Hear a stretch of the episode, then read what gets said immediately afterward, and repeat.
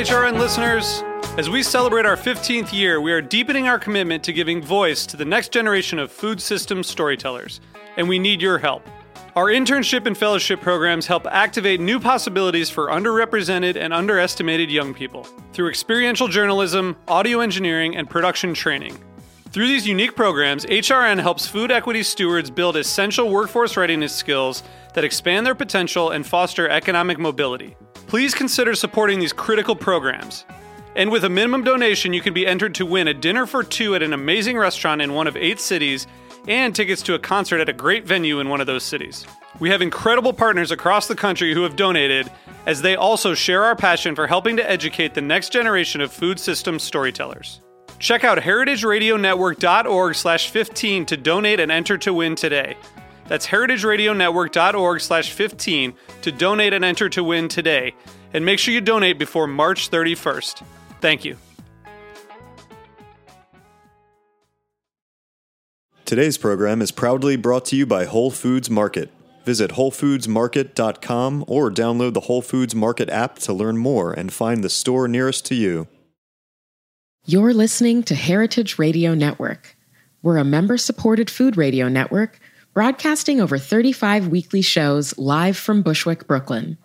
Join our hosts as they lead you through the world of craft brewing, behind the scenes of the restaurant industry, inside the battle over school food, and beyond. Find us at heritageradionetwork.org.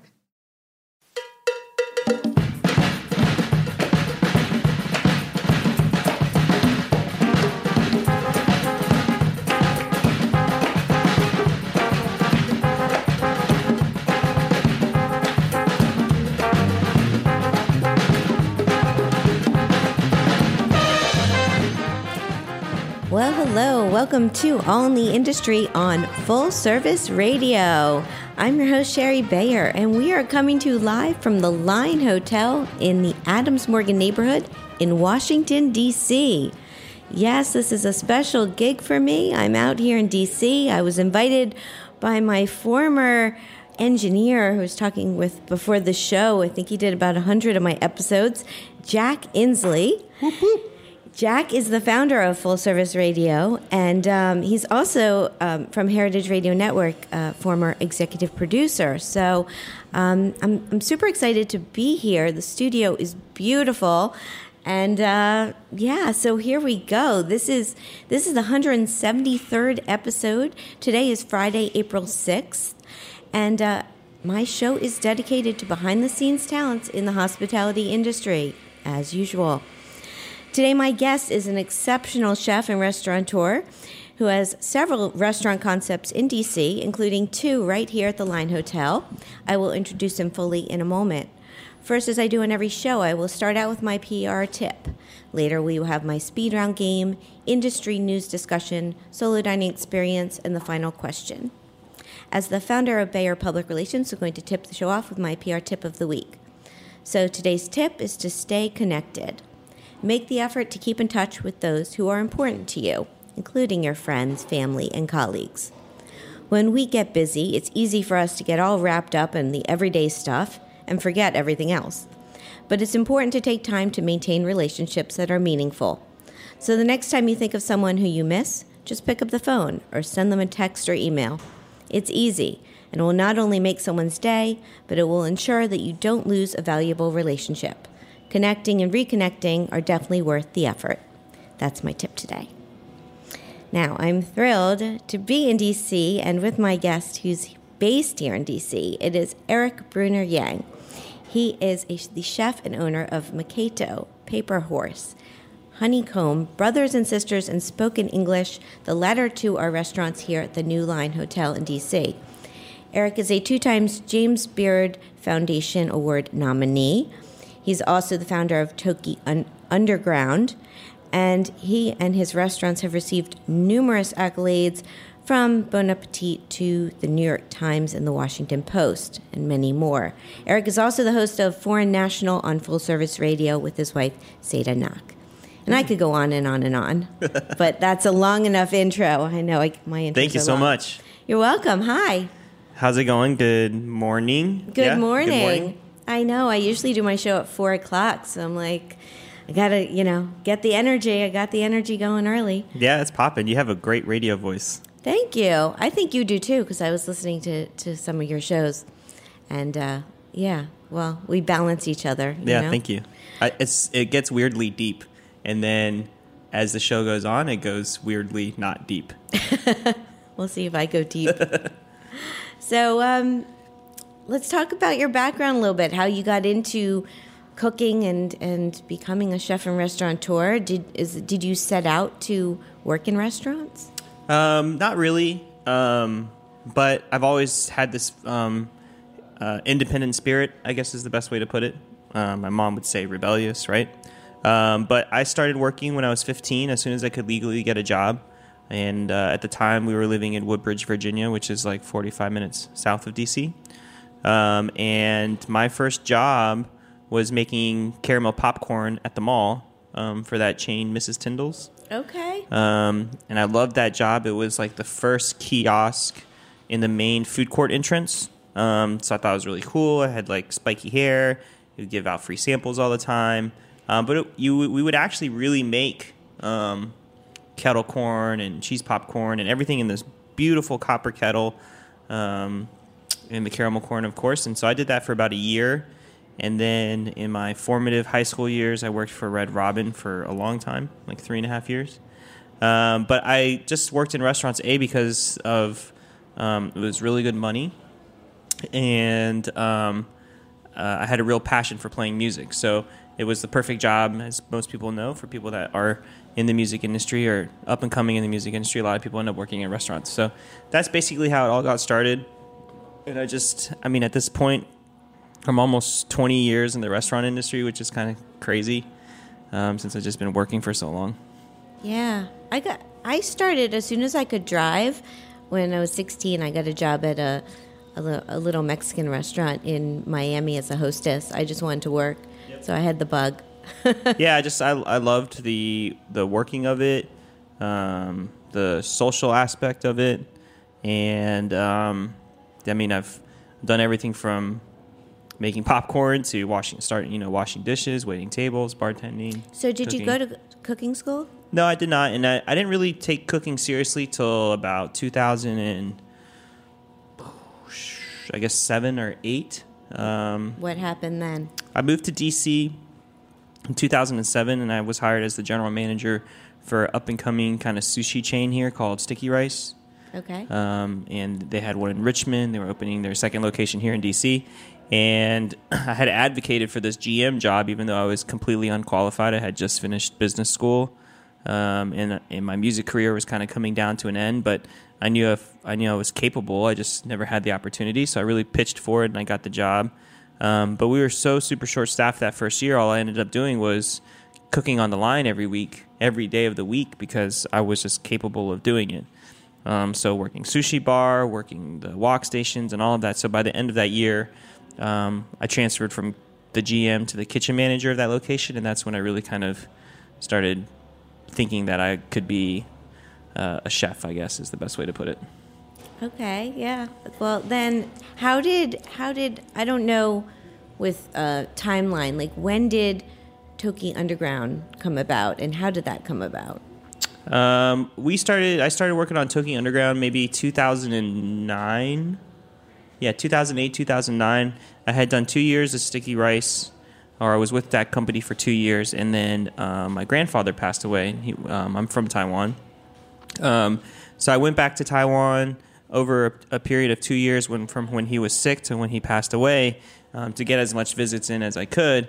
And when uh, at one of the visits, I happened to um, I was just there for such an extended period of time. And I was just so used to working, I just didn't know what to do with myself. So my uncle got me um, a stage at a ramen shop in Taipei, and I worked at this ramen shop. And I think I was like, I don't know, 22 or 23 or 24 at the time, something like that Young. and I was young, and I was really starting to really kind of figure out or discover my own um, cultural identity. You know, being half Asian for a long time is just like something you don't think about or you do think about, but really, like in my early twenties, I started to really think about it, and then I did this stage at this ramen shop.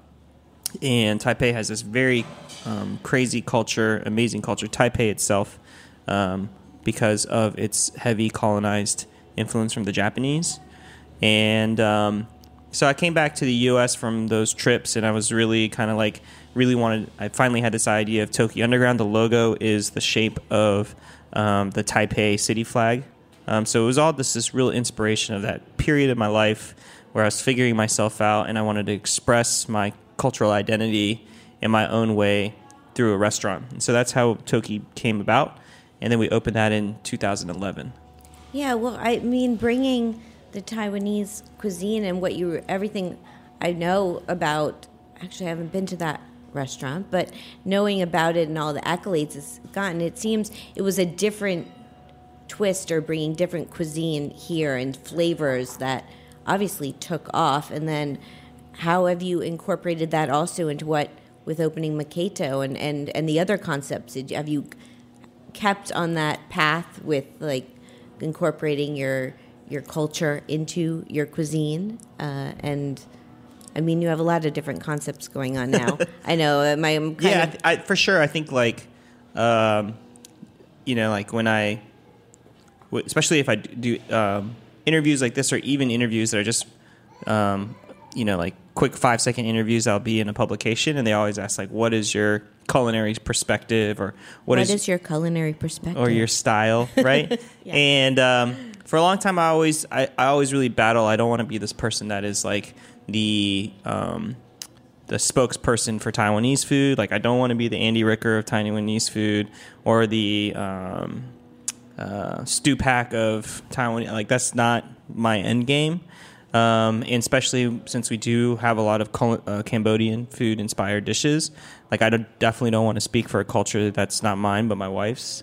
Um, and so, but I happened to be opening these places in a market where a lot of these things didn't exist before, and I ended up being that spokesperson for these things. And as we kind of slowly evolve, we just really just says like who I am and the people around me, and that that cultural and community network. That's what my culinary style is. So I happen to be Taiwanese. My wife happens to be Cambodian. I happen to feel very much a Washingtonian, and that's the food that I cook. That's all excellent. yeah, no, I. Um, I think that's the best I've ever said it. It's true. well, it was, and and it was, it was a awesome answer to my my question, which was a little bit babbling there too. So No, no, no. You you you you did a great job. What? When did when did Maketo open? Um, so it's the you know these little life events kind of become creative catalysts for me. So one was my grandfather passing away, led to Toki Underground, and then Maketto um, is kind of this love story of me meeting my wife. Um, and going to Cambodia for the first time, and I've always had this very warped sense of uh, what being Asian means or what Asia is. Um, I had never been to Southeast Asia, and then obviously anybody that goes to Southeast Asia, especially I think Vietnam and Cambodia, um, it really changes the way they see things. Um, and I really fell in love with the people and the culture. And when we got back from our the first time going there, basically we got engaged, and I was like, "You need to meet my grandparents, who my grandmother who's still alive in Taiwan, and then you should meet your family in Cambodia." So we did that trip. Uh, when we got back from that, I was like, I, I was like, I have this awesome idea for this concept, and that's where we came up with Maketto. What's really great about traveling to Cambodia and Taiwan is um, all the layover flights, right? So we go to Taipei, you get laid over in Japan, and then you go to Cambodia, you come back, you get laid over in Japan. So we saw all these really amazing spaces that weren't as refined, or maybe more refined too, at the same time as Maketto. We have these mixed use concepts of these larger spaces with young people who can't afford the whole thing on their own, but if they combine all their great ideas, they can come up with these crazy cool things. Um, so it's not unique. Maketto is not unique to um, a lot of places in the world, but we wanted to bring that spirit back and just do what we do really well. So if we were going to do coffee, it would be excellent. If we were going to be in the retail game, we would do our best at it. And with the food, we would kind of take that new culinary perspective and try to take it to the next level. People had just Yeah. known me for noodles, so I was like, I kind of wanted to get past that. Yeah.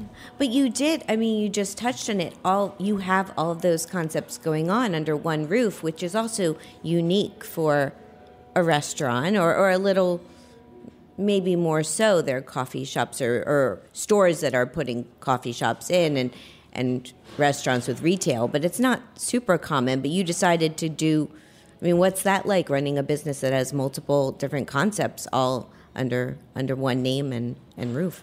Um, I think what made us unique, because there are, uh, like you said, like sat, you know, in New York there's plenty, in Paris there's plenty, in Tokyo there's a lot of concept like this, but not at the um, F and B level that we delivered at, right?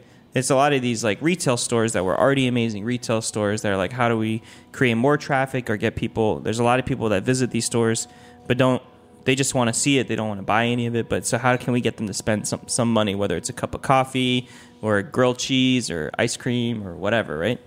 Um, but not at the level F and B level that we end up pulling off, which I think was the real challenge. Is how does how do we make the food world take the restaurant seriously? Um, but uh, running it is it's basically just you know it's like a, a mini mall. I mean, we open every day at seven and we close around midnight, and we do breakfast, lunch, and dinner. Or I guess it's like what I do. It's like two years, three years of experience before I actually opened the hotel to kind of figure out that kind of operation. Yeah. Well, it's. I mean, my last trip to DC, I, I was was at. Am I saying right? Maketto. Yeah, it's fine. Maketto. Maketto. Yeah. Um, it's a. It's such a cool space with the with the al fresco dining in the center, and I mean, it's it's it's it's very unique, and I like it a lot. and I Thank you. Need I to just try need to, to, get jump in there. here and say that Maketto is the reason I accepted the move to DC. Oh wow! I was really scared of this city, and then the first tour I got, I think Maketto was the first place I went, and I was like, "Oh, okay, I You're can, like, I this can is move here. doable. Yeah, this I- is This is decent. great." That's that's the best endorsement. And on that note, let's take a little break, and uh, we're going to come back and talk more with Erik. We're on Full Service Radio, and this is All in the Industry.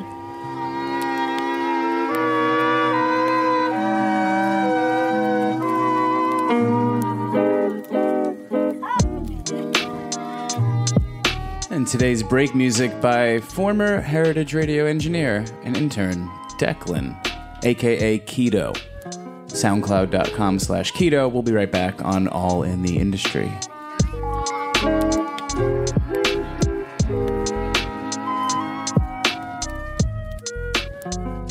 Today's program is brought to you by Whole Foods Market.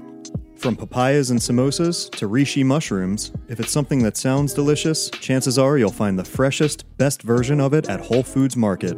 They have more than 400 stores across the country, so if you consider pizza its own food group or just can't imagine when avocado toast wasn't a thing, Whole Foods Market has you covered. Visit WholeFoodsMarket.com to find a store near you. Whole Foods Market, whatever makes you whole.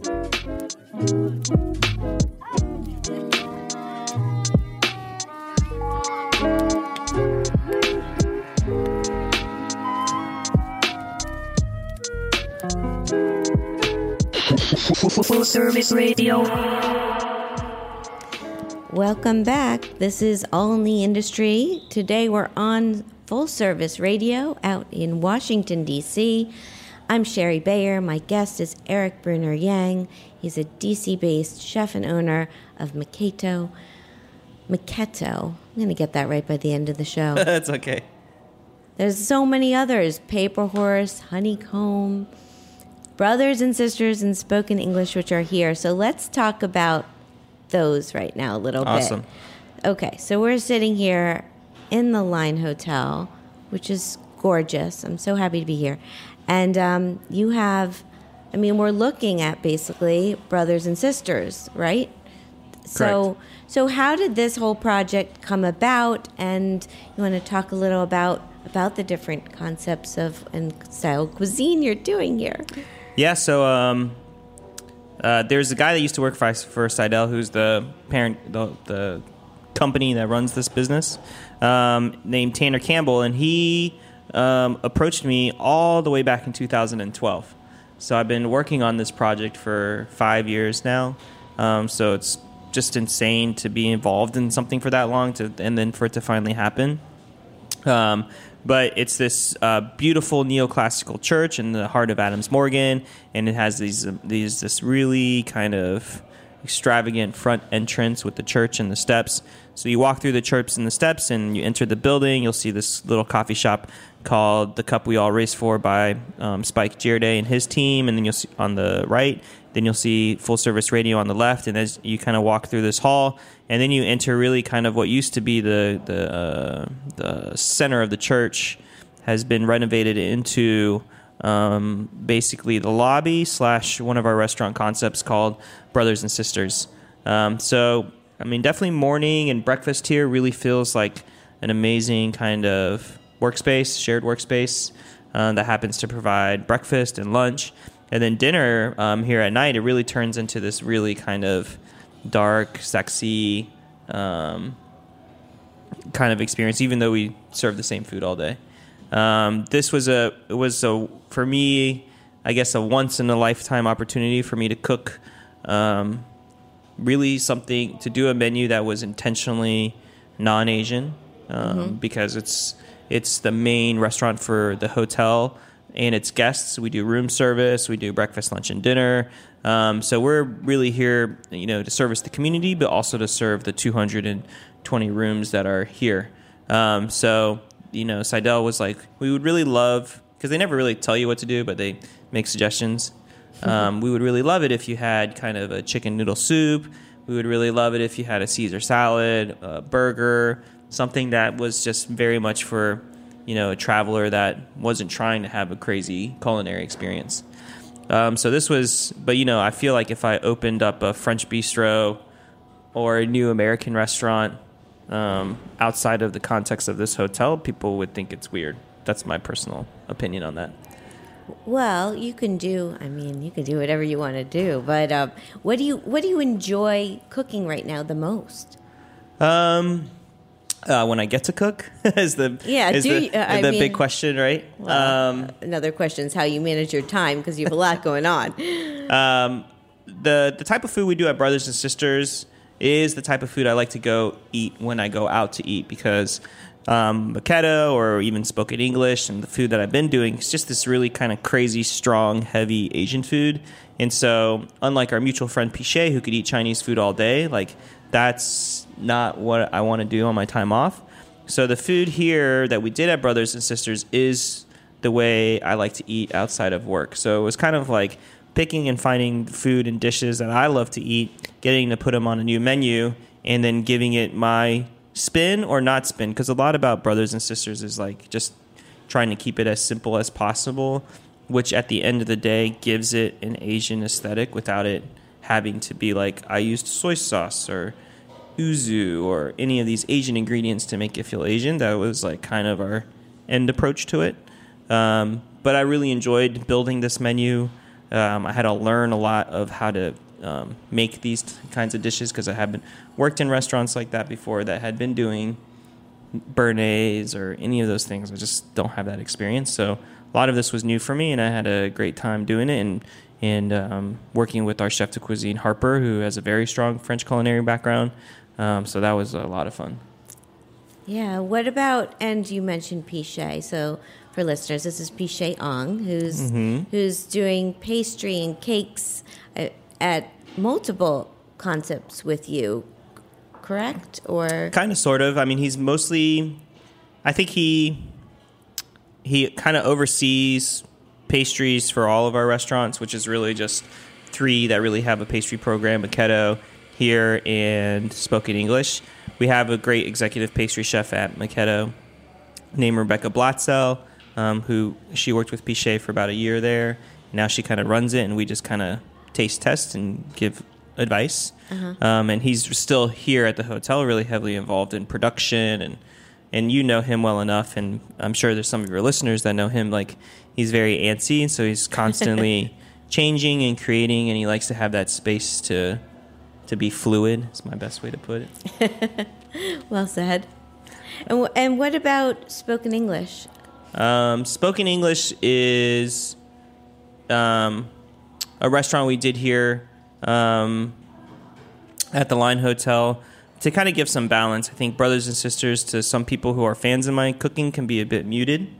Um, so we wanted to make sure there was um, to carve out another space here where they could go and experience what they're used to having from me, which is salty, sour, sweet, spicy, um, uh, inventive, um, loud, um, all of those things that people have expected from our restaurants in the past. But we also, uh, its original intention was to be a tasting menu concept, really, really kind of refined. You're sitting in the kitchen, um, in very like um, intimate experience between the chefs and the diners. But that's just not. At the end of the day, as I got older, I was like, that's not the kind of restaurant I always love eating at. Which means it would not be the kind of restaurant I would love to be at work at all the time. Um, so it kind of evol- it's a standing restaurant, right? Right. I was there last night. Yeah. Everything was delicious. but I think Really. like some people think it's kind of strange. Um, but then once they get there and they kind of unwind a little bit, they realize that they actually do a lot of eating while standing. They may necessarily not want to pay for it, but they they're like, oh, this isn't strange. I actually do this a lot when I invite people to my home and we're at our kitchen island and we're just chatting and I've made some food. And how many times does that food actually make it to the dinner table for you to actually sit down and eat? So that was we've had a lot of people kind of talk about it that way, and that's been kind of nice to see. Yeah. No, I, I enjoyed it a lot. My, my first dinner last night. Thank you. Let's talk a little about your show that you're doing here on, on Full Service Radio. So, Foreign National, how do you like being a, a radio host? Um, I- really enjoy the. It's one hour a week. Um, if we can end up doing it consistently every week, because my schedule is nuts. But it's a nice. It's just really nice to have one hour a week where I'm doing something with my wife. Yeah. um, and to make that commitment to do an activity together. Um, I like to say activity, but um, based around our hectic schedule, we kind of just stop everything. We're in this room for one hour, and we have a guest. Um, um, so I really like that um, consistency to have something like that on my schedule, and to see her, and for us to do something that is creative. Um, I mean, I'm looking at you, and you're so prepared. You have your notes. You sent me like questions before. I'm a, I, I, I prepare. But you're you're like 175 episodes. We're like getting the guest like the day before or two hours before, um, and and uh, and we're not even really communicating about what we're going to talk about when we get here. But somehow, I think every episode has turned out pretty good. I've I've listened to a few, and they have, and you have wonderful chemistry, obviously with with your wife. Um, yeah, I this is this is how I I I'm a preparer. I don't know. That's my style. Uh, it's interesting. Some of my guests look at what I send them, and some don't because everyone has their own way of Yeah. preparing. Um, but when you're talking about uh, starting the show and having the commitment to do the show with Seda. I recently had on Richard Blais on my on my show, Mm-hmm. and he started a podcast. He's I don't know. He's he's as busy as Yeah. as you are. I always love. I'm always a fan. Always a fan of him. and he co-hosts it with his wife, and he said the exact same thing you do. It's nice that they have that time together. So that's like we need one more, and then it's a trend. Yeah, it's funny. My wife always thinks she's always like, "Is is Jack gonna be mad at us?" She, I, I swear, like every week, she's like, um, "Can you ask Jack if he's mad?" And I'm like, "I don't think he cares. I mean, I think he does care, but we have some leeway, so we should we should." I'll we should say it this way: it. This is the debut season of full service radio, and I've always known that season one is going to be people finding their footing. That's right. So the answer is no. I'm definitely not mad. Um, no, and you guys have done great shows. I have to be totally honest. Thanks. Especially last this most recent episode was really really great. Yo, next week is going to be really good. Okay, That's one I'm actually tuned. preparing. This is the only one I'm preparing for. Wh- Who's your guest? Uh, we're gonna have Jason Caddell. Um, he's the guitar player for this like um, famous uh, early 2000s band from Washington D.C., but also internationally called the Dismemberment Plan. And he's a close friend of mine. And he's like a super foodie. I always run into him at the grocery store, um, and he's like always making some crazy Italian dish from scratch. Um, but he his band basically um, they changed kind of the indie rock landscape there for about a decade, and um, I think it'll be a fun episode. So Okay, I'll have to tune in.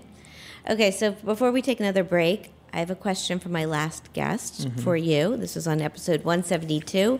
Dara Pollock of Skinny Pig NYC, or The Skinny Pig. She's a freelance food writer and social media influencer. So she wants to know what do you think DC does better than New York City? Relating mostly to the food world, she was saying she's she's been to a, um, her last trip. She went to some great speakeasies here. I was thinking Really? maybe speakeasies are a little better here. I don't know, but on, what's your take? Oh man, I uh, DC does a better job of getting getting my Uber to my restaurant reservation on time than New York City does. Okay. um, that's fair.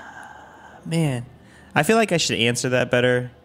Um, but you know, strangely, I don't go out to eat a lot in DC. So for the listeners, I have two kids. I have a one-year-old. I have a three-year-old. So going out to eat with two kids in any city is really hard, right? So we have a few places here in Washington D.C. that we will go out to eat as a family. RPM is definitely one of the ones that we go a lot. We know the chef well there. They always take an amazing care of our kids, um, and that's and the food is spectacular. So we just go there a lot um, because of my schedule. Um, my wife and I will eat at Old Ebbitt or the Hamilton late a lot um, because it's one of the kind of few decent places that are open after 10 o'clock um, where you can get, you still can get raw bar and all that kind of stuff. But like, I can't really compare Old Ebbitt to Blue Ribbon. It's just totally different, right? Right. Um, but in New York, because I do travel a lot for work, I do like you end up eating um, alone a lot and having really nice experiences like that um, in everywhere we go. But I would I guess would say I couldn't. I don't eat in each city the same way, Right. so it's hard for me to to totally answer that. Well, you gave a great answer with um, Uber. with Uber. But my favorite restaurant in New York City, which doesn't exist here in Washington D.C., is Basta Pasta. Ah. That's my favorite New York City restaurant. Due to go back there, I haven't been in Yeah. so many years. And uh, Basta Pasta was a huge inspiration for brothers and sisters, right? Because to me, Basta Pasta is an Italian restaurant, right? And I think that's what it is to me. But it just happens to be run by Japanese people for the last 20 years, and the aesthetic somehow at the end of the day feels super Asian, but you're still just getting Italian food, right? So that's Basta. That's what we really wanted to kind of um, get out of that brothers and sisters experience. That same feeling I had in Basta Pasta, where it's like, okay, I'm in an Italian restaurant, but this is Asian, right? Yeah. So- Okay. On that note, let's take a little break. We're going to come back and play my speed round game and talk a little industry news. This is All in the Industry on Full Service Radio.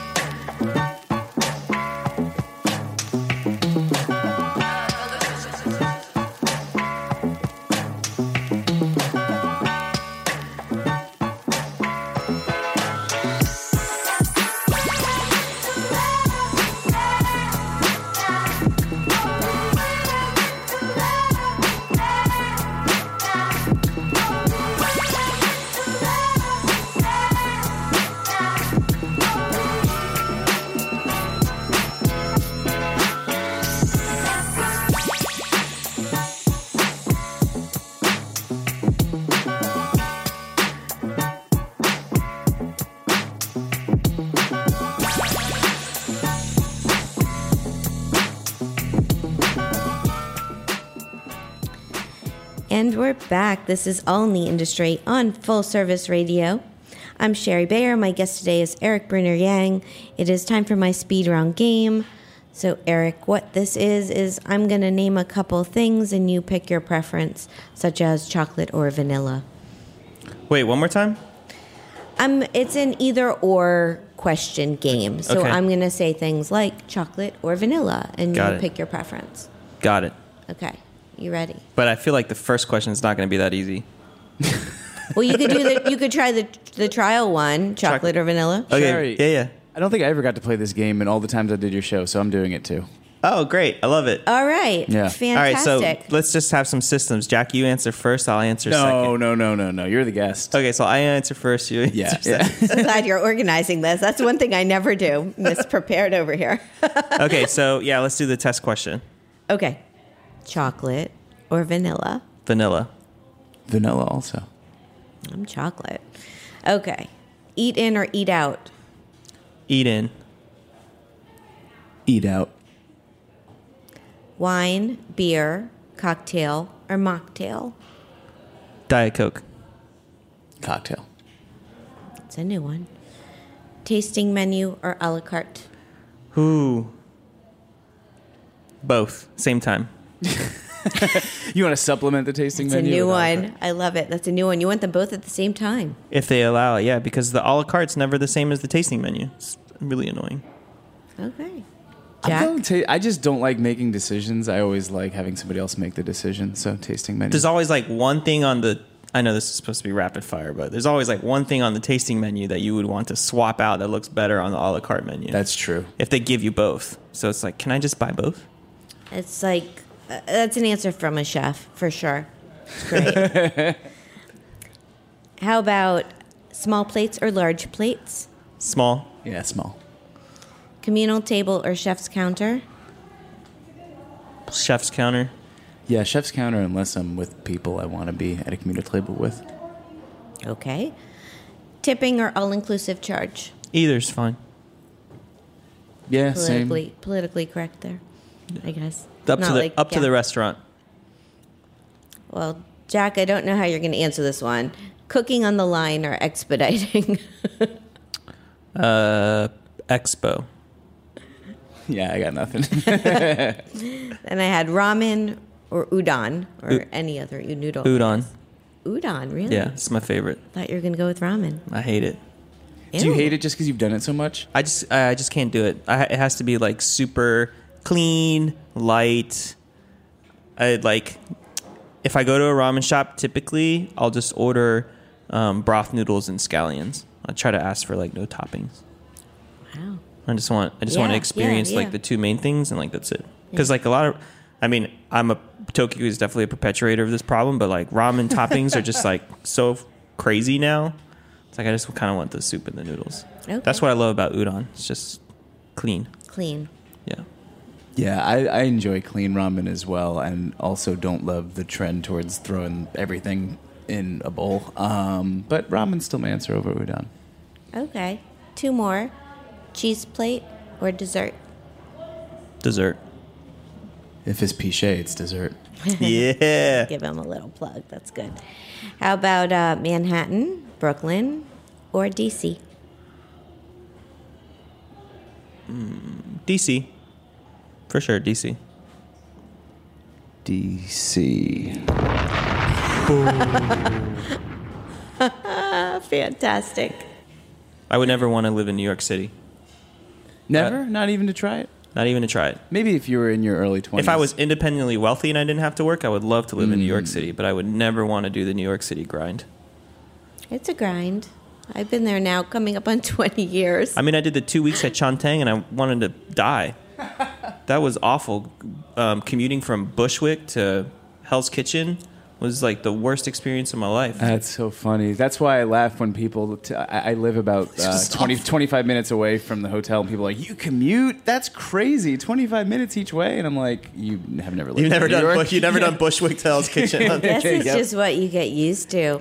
Well, I go out to Bushwick once a week for my show, but I also I work independently home office, so I don't have a commute otherwise. So, but I yeah, guess like if what I had like used you know, like if I had like a trust fund and a nice rent controlled apartment, and maybe I bartended at Blue Ribbon once a week for fun because they make crazy money there.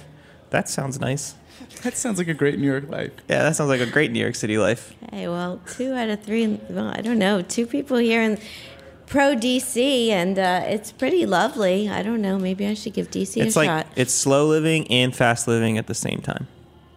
I agree. Yeah, And it's cherry blossom season, which I'm going to go see later. uh, our streets are much cleaner. Okay. And the Uber. I mean, we got to say, the Uber's faster. Well, Uber's not amazing here, but compared to New York, it's better. But Oh, it's amazing here. Yeah, as a New Yorker, Okay, so let's talk some industry news. There was um, on eater.com an article how author Julia Turshen launches data- database for marginalized voices in food. It's called Equity at the Table, and it's her response to gender and racial discrimination. And this article was by Amanda Kludt. So Julia Turshen, who's this amazing writer, uh, she writes for New York Times and other other publications. Um, she started this database, and basically um, now people, women in the industry, of people of color, queer women, gender nonconforming individuals can sign up and be a part of this. Basically, just trying to to to make a resource out there as a lot of the press and a lot of the conferences and a lot of the things that happen in our industry, um, people are noticing aren't don't have that much diversity. It's basically my take on it. So, Okay. um, any any comments on on this or? So the, the the take on the article is restaurants lack diversity. Well, that's my take on it. This is yeah. It's um. It's she started this as uh. I mean, there she's calling out that that really a lot of the the food shows and the conferences and everything Okay, are yeah. dominated by white men. I For mean, sure. that's a part of the article. Yeah, you know? for sure. And so having a database that has just you can find people in the industry who are bakers and authors and chefs and cooks and and of of different backgrounds that there there maybe it would help um, get more exposure to different different walks of yeah, life. and I think she's just trying to give a practical thing for people to do when they say things like, "I want to be more diverse. I want to interview these people." So it's like, all right, A, solu- a solution. Yeah, Uh, exactly. solutions are the best. yes. And her wife, Grace, both who used to do shows on Heritage Radio, Grace Bonney also put out this really nice template of an email because she speaks on a lot of panels. Erik, I know you can probably relate to this too. And she basically gave people a draft of a response to say, hey, thanks for considering me. Who else is on this panel? What kind of voices are you including? Are there people of color that could take my spot? Like, do you really need me? Um, I love so, that. Yeah, it's both of them are really doing good stuff. Um, I, I think for sure, and when you get into the um, food and wine events, the all of those, it's definitely very. That's the way it is. Um, my experience is a little different because I do a lot of ones that are Asian centered. So maybe it's not diverse. Maybe it's mostly all Asian males. Um, uh, but um, that's kind of what I've my kind of main experience. Only have I on the national scene broken into a few of those like Aspen Food and Wine um, here and there over the last ten years, and that's definitely the experience that I've get. I've done a lot of panels here in Washington D.C. Um, and I think that um, what's really just been, uh, I guess, um, happening over the last few years, at least, is that there is a level of self awareness about this happening in the sense that people are make being a little bit more um, cognizant about um, when they kind of set these things up and how they're going to do them. Um, but Washington D.C. itself is a pretty diverse uh, city in general, so I, I feel like when we have these kind of like more localized events, it's not the same. The issue that we have here, specifically in DC, because I can just speak to my experience, is that um, the panels or these kind of these things that do happen are a little bit watered down in the sense that it's the same 20 of us at every single one where the experience is not really transcending. It's just like one after the other after the other one I, you know happens to me a lot I'm, I'm super happy to do it it's a great way for me to promote the restaurants and it's something that's just needed to do um, and we have a mutual friend named Desiree, and I don't want to put her thing out there, but I feel like sometimes she's she has that like, why am I being asked to do this?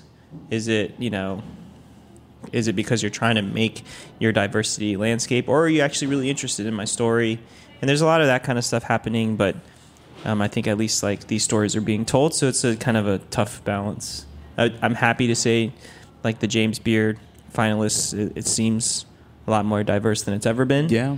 um, for sure. And I think, um, but also just through time, there's just like some of these guys they've been in the industry for 20 to 30 40 years and that's just how it was unfortunately you know that's just how it was and um, they have a lot of them were really influential in creating a lot of these events. So of course it's just going to be dominated by the people that are surrounded by them. But as they get older and they hire younger and they get and they change their corporate structures that's really when you see these things kind of evolve and the, the events evolve. Yeah, one quick thing too um, for New York listeners, because I know Shari, you have most, a lot of New York listeners. DC is a really diverse place. That's like the first thing I noticed about this city, and I think maybe if New York City looked outside of itself every once in a while, it could solve some of its diversity problems. Yeah, I mean, like I think like having, um, you know, our, our our restaurants are we have a lot of Latin Americans, we have a lot of African Americans, we have a lot of binary, we have a lot of um, Asian Americans, white Americans, non Americans. Um, but I think that just really speaks to the DC landscape. I think as an owner an entrepreneur, you have to be, you do need to give everyone an equal chance when you do the interviews. And our, ours is really is like our motto is always like just hire nice people, right? Just hire nice people, and we can train. Hopefully, if they have the patience, we can train them to learn anything. Um, and so that's always what we've been. Doesn't mean it's easy. Doesn't mean we we're always short cooks either, like everyone else. But I think that's just our approach. Like, are you super nice? Would I take you to, to my mom's house? And if we can kind of check those two boxes, then you know I think everyone can be employable. I like that. I think that's a, a great way to hire. Yeah. And I, I've also noticed, I mean, beyond New, New York, just having gone to a lot of conferences around the country and also just reading articles in different publications, that a lot of times there's the same chefs or the same people are being quoted or, or on panels. And so I think I'm I'm I would like to see more diversity in everything too. And there's always there's been a more push for, for having more women involved and um, spoken about, and not just the, the like the token few that that get quoted a lot in articles. So I think this is this is really great what she's doing. Yeah, doing. actually, I think as I like the way um, it was explained about, hey, how about don't ask me? Why don't you ask someone else? And like, well, I've done that before with when people ask me food about Cambodian questions Mm-hmm. about Cambodian food. I'm like, I'm happy to answer these questions, but you should really check out this girl in Brooklyn. She has this pop up called Krung, and she's actually Khmer, and like she, you should really ask her because she like can say the words right. She knows like it's like really deep rooted in her. That's great. Um, Yeah. and like so I, that I, I actually kind of like that. Maybe like using that more. Like oh, I would love to do your panel, but you should invite this other person instead. Right. Check out the database. I mean, the, and it's also she has, it's it's the the letters are E E A T T of equity at the table. So she's tying it into right into the food world. Cool. Okay, so we're gonna take one more break, and then we're gonna come back do my solo dining experience and have the final question. This is all in the industry on Full Service Radio.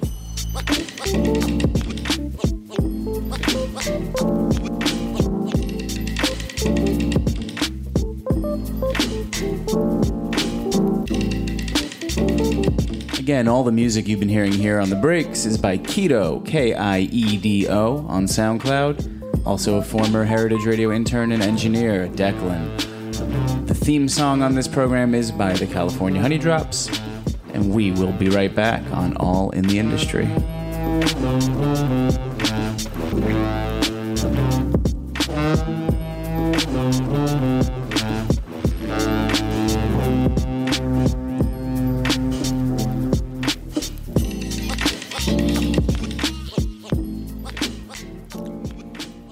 Welcome back to All in the Industry on Full Service Radio.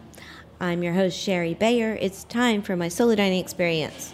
So this week, it's at Pineapple and Pearls. Here's the rundown the location 715 8th Street, Southeast, Washington, D.C.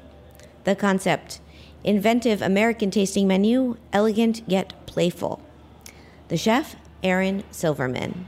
So, why did I go? Because this restaurant has been on the best DC best restaurant lists uh, for a long time. It received four stars from critic Tom Sietsema at the Washington Post and just a lot of rave reviews. And I'm out here. So I actually went last night. And my experience, I had I booked my reservation about a month ago um, online, and uh, I got a reservation for one at the 8:30 p.m. seating at the bar. They also offer seating in the main dining room at the chef's counter as well. Um, those are priced a little higher because you have to do the beverage pairing if you sit in those spots. So at the bar, I had the option not to do a beverage pairing, which is what I went with. Uh, I arrived, I was immediately greeted. They were extremely warm and friendly. They gave me a, a warm towel to, for my hands and a complimentary little mocktail. And um, I was seated at the bar, and dinner began. So, what did I get? It was an 11 course tasting menu, and each dish was presented by different chefs and servers who not only explained every dish, but there was a very uh, interactive part of, of plating the dishes and very delicate cutting of, of fish and courses and um, it was it was it was fun uh, for a very elegant experience. Uh, some of the dishes included foie gras nigiri, silken, silken tofu with hokkaido uni, bone-in turbot, which was carved tableside, uh, pierogi duplex, and uh, some veal veal sweetbread and croûte. Uh, dessert, there was a fennel sorbet and a light and very pretty carrot cake. So my take, I really enjoyed everything. It was um, very meticulous techniques, uh, original presentations, very beautiful, and the staff was, was lovely and, and very knowledgeable about, about what they were doing the ambiance. So I was in the intimate front room bar area, and then in the back there's a main dining room that has an open kitchen. The space is modern yet minimalistic. Perfect for food food lovers who enjoy unique and interactive experiences. Interesting tidbit. The restaurant name refers to pineapple as a symbol of hospitality and pearls as a symbol of elegance. Personal fun fact last time I was in DC in October 2016, I went to Pineapple and Pearls Bakery, which is at the same location, and um, I had had their pineapple roll and a chicken, fried chicken roll. Both were delicious. The cost was $225. That's all inclusive. The way it worked was I paid for half of it when I made the reservation, half of it the day of the reservation. So uh, it's an interesting, interesting dining um, paying method, but I guess it works. They use Tock. Is that what? They use. No, I think they're on their own system. I have to double check, but I've used Tock a lot. Yeah, I think it wasn't Tock. Okay, so would I go back? Uh, yes, if you're paying. And uh, the website is pineappleandpearls.com. You make Pichet pay next time. yeah. yeah. Aaron, Aaron does an amazing job of making food super approachable, but very much high high level. Right? Does that make sense? Yeah, that that's th- that I could have summed it up like that. Yeah. Yeah, it was. And the staff when you know, you're talking about hiring nice people, I feel like they have to have that in there in what they're looking for with with the staff they're hiring because everyone was just so nice. And then I started thinking back about my experiences in New York. I'm like, well, we're nice, but I feel like they're a little nicer here. Well, I think sometimes they uh, DC sometimes gets. I think it's strange, but we are categorized as a southern state. This is the South. yeah, I don't of the really. Mason Dixie, right? Yeah. Yeah, I don't think I ever think of that. Yeah. So apparently we're Southerners. Okay, Southerners, Southern hospitality. So it was great. Okay, time for the final question. My next guest is Drew Nieporent, who is doesn't really need an introduction, but I'll give him one. He's one of America's most respected and celebrated restaurateurs. He's the founder and owner of Myriad Restaurant Group. That includes Tribeca Grill, Nobu NYC, a bunch of the Nobus, Batard. Uh, he's got a lot going on. Another busy man. Erik, what would you like to ask Drew? Was that on the prepared? That was on the list. Man, that's one I should have totally prepared for. Well, you can ask him anything. Um. Okay. If he if he would if he had the opportunity to reopen Corton, would he do it? Okay. That's my question. I will find out. As as it was that first year, if he could reopen that first year experience with everything, with, With Paul, with with, everything. with with the whole the whole way. yeah, Okay. in the same size, like not a bigger version of it. The stars aligned, or maybe not. Maybe it's not an alignment of stars. I don't know. I don't know the back. I mean, I saw the documentary. Mm-hmm. You can give him this I context. saw the documentary. yeah. and it was an amazing documentary and and the, the the the interaction of those two those scenes was just like that was just really great filmmaking so um, yeah would he Would he do it? I Would will he do find out. You have to tune in. is that kind of a basic question to ask him i don't know No, any que- I mean, it's not a basic question. Okay, I wasn't my- expecting you to. to okay my to second say that. sandwich se- se- second, Second question sandwich? would be um, if it's a chicken club sandwich would he prefer it fried chicken or grilled chicken or deli chicken Never. That's an original too. That- that's what i got Okay. That's the show.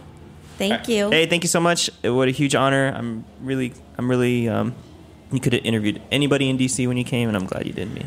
Are you kidding me? I had to interview you. We're at the Line Hotel. This has been I'm I don't want to leave. I mean, this is so this is so amazing and a huge honor for me to be here, to be interviewing you, to be here with fabulous Jack Inslee producing the show over there and thank you Jack and thank you Line Hotel and thank you Erik. Thank you. You're welcome. Thank you. Our pleasure. So much fun.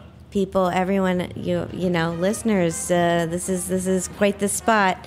Uh, and check out my show. Will also be on Heritage Radio next week. Uh, I'm going to re-air it on Wednesday, April 11th, at my usual 4 p.m. time slot. So um, I'm now I'm now both. I got Heritage Radio Network and Full Service Radio. As a recap, my guest today has been Erik Bruner-Yang. He's DC-based chef and owner of multiple restaurants in DC, and you can definitely come come here to the Line Hotel. Check them out, brothers and sisters, spoken English. They're fabulous. And Jack Inslee, founder of Full Service Radio, is here at the Line Hotel. Stop in and give say hi to Jack. He's he's awesome. Okay, websites. I'm doing this whole thing.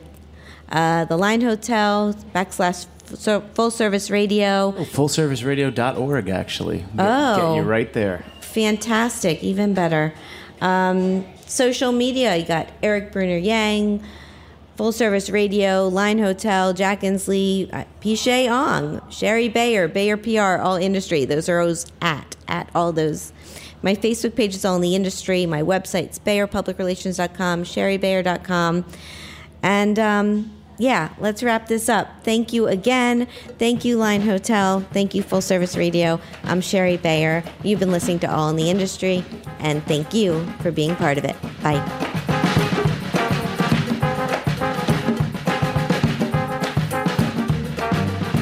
Thanks for listening to Heritage Radio Network, food radio supported by you. For our freshest content and to hear about exclusive events, subscribe to our newsletter. Enter your email at the bottom of our website, heritageradionetwork.org. Connect with us on Facebook, Instagram, and Twitter at heritage underscore radio.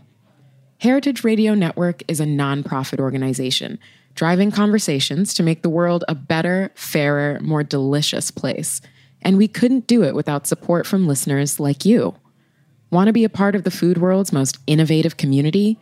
Rate the shows you like, tell your friends, and please join our community by becoming a member. Just click on the beating heart at the top right of our homepage. Thanks for listening.